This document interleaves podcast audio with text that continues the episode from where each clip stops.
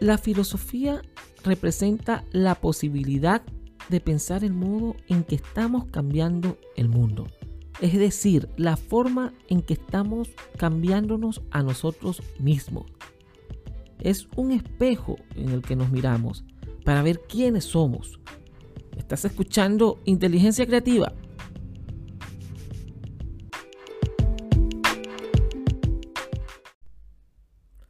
Bienvenidos a Inteligencia Creativa, a este nuevo episodio de la temporada Filosofía para Escuchar.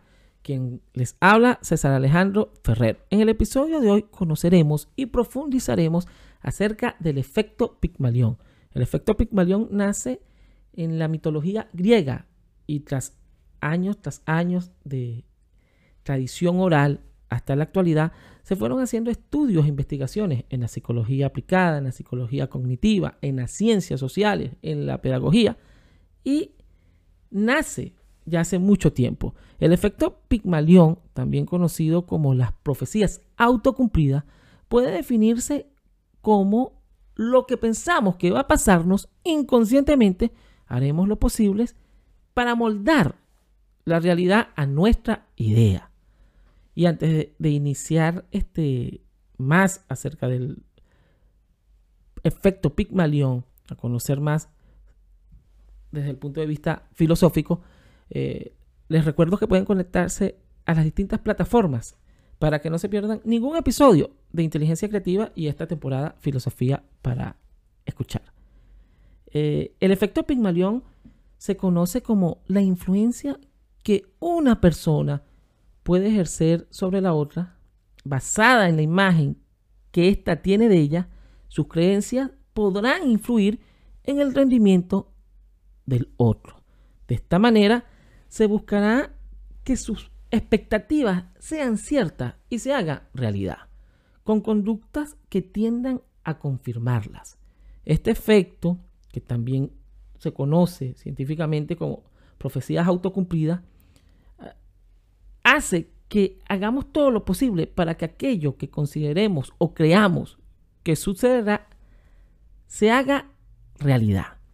El origen del efecto Pimalión se remonta a la mitología griega, cuando un rey de Chipre encontró serias dificultades para enamorarse de una mujer, pues ningún, ninguna a él le parecía perfecta, según su juicio. El escultor Pigmalión decidió entonces realizar una escultura para el rey, una escultura de marfil, a la que llamó Galeta. Tal fue el amor que el rey profesó al ver la escultura por su perfección, que pidió a Florita, la diosa de la mitología griega, que la convirtiese en una mujer de verdad. Con este mito queda reflejado que tanto quiso creer que la escultura estaba viva que finalmente consiguió que así fuese si hacemos un balance de aquellas personas que han formado parte de nuestras vidas y cómo sus creencias sobre quiénes o cómo somos nos han afectado e incluso la percepción que ellos tienen acerca de nuestras capacidades, nos daremos cuenta que el efecto Pigmalión puede tener tanto repercusiones positivas como negativas en nosotros. Es decir, si alguien nos valora, si alguien nos orienta, nos guía o nos da palabras positivas, aumentará nuestra posibilidad de éxito. Bien entendido el éxito y la definición de éxito tiene muchas definiciones de acuerdo a la individualidad de cada ser humano. Si alguien nos valora y nos anima o considera, pues eh, que somos capaces de alcanzar determinados objetivos, estará contribuyendo a que generemos lo que se conoce como creencias potenciadoras, es decir, creencias positivas acerca de que nos permiten alcanzar los objetivos y aumentan nuestro rendimiento rendimientos familiares, rendimientos laborales, rendimientos en los estudios, rendimientos en cualquier área de nuestra vida. En cambio, si por el contrario una persona no es capaz de percibir buenas habilidades en nosotros o simplemente no confía en nuestras capacidades para alcanzar aquello que deseamos, estaría contribuyendo negativamente a nuestra autoestima y por, y por supuesto a nuestra capacidad para conseguir lo deseado, generando así unas creencias que tendrán un carácter limitante. Esto pasa mucho, sobre todo en el nivel educativo, por eso el efecto Pigmalión que generemos en los estudiantes eh, de educación inicial, de primaria, secundaria y también universitaria es importante. También en las relaciones laborales y en las empresas. El efecto Pigmalión está permanente en todos nuestros ámbitos y genera lo anteriormente dicho, sea de manera positiva o negativa. Este efecto se ha constatado en las aulas de clase, en referencia a la influencia que los profesores ejercen sobre los estudiantes, su rendimiento y en consecuencia su éxito o fracaso escolar. En muchos casos queda condicionado por las expectativas que cada profesor deposita en todos los estudiantes o en un estudiante específico.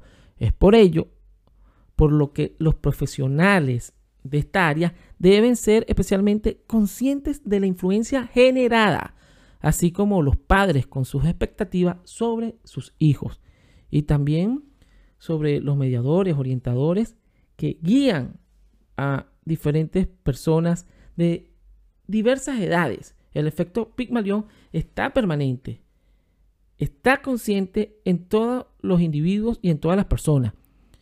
Es decir, que el efecto Pigmalión, como lo he venido explicando, puede generar cambios en la actitud de la persona para lograr lo que desea. Es importante ser generadores de creencias positivas hacia los otros, al igual que debemos tenerlas hacia nosotros mismos. Ser conscientes del papel influyente que ostentamos sobre los demás y sobre nuestra propia autoestima. Esto nos permitirá no solo este, conseguir aquello que decíamos a nuestro alrededor, sino también para otras personas, para familiares, compañeros. Es decir, el efecto Pigmalión es importante también cuando se están formando y creando a los hijos, para los padres, para las madres. Hay que tener mucho cuidado, mucho discernimiento o mucho discernimiento en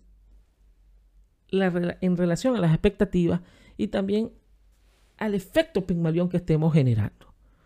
Como podemos ver, lo que pensamos y creamos es un arma de doble filo, y esto puede actuar tanto para bien como para mal.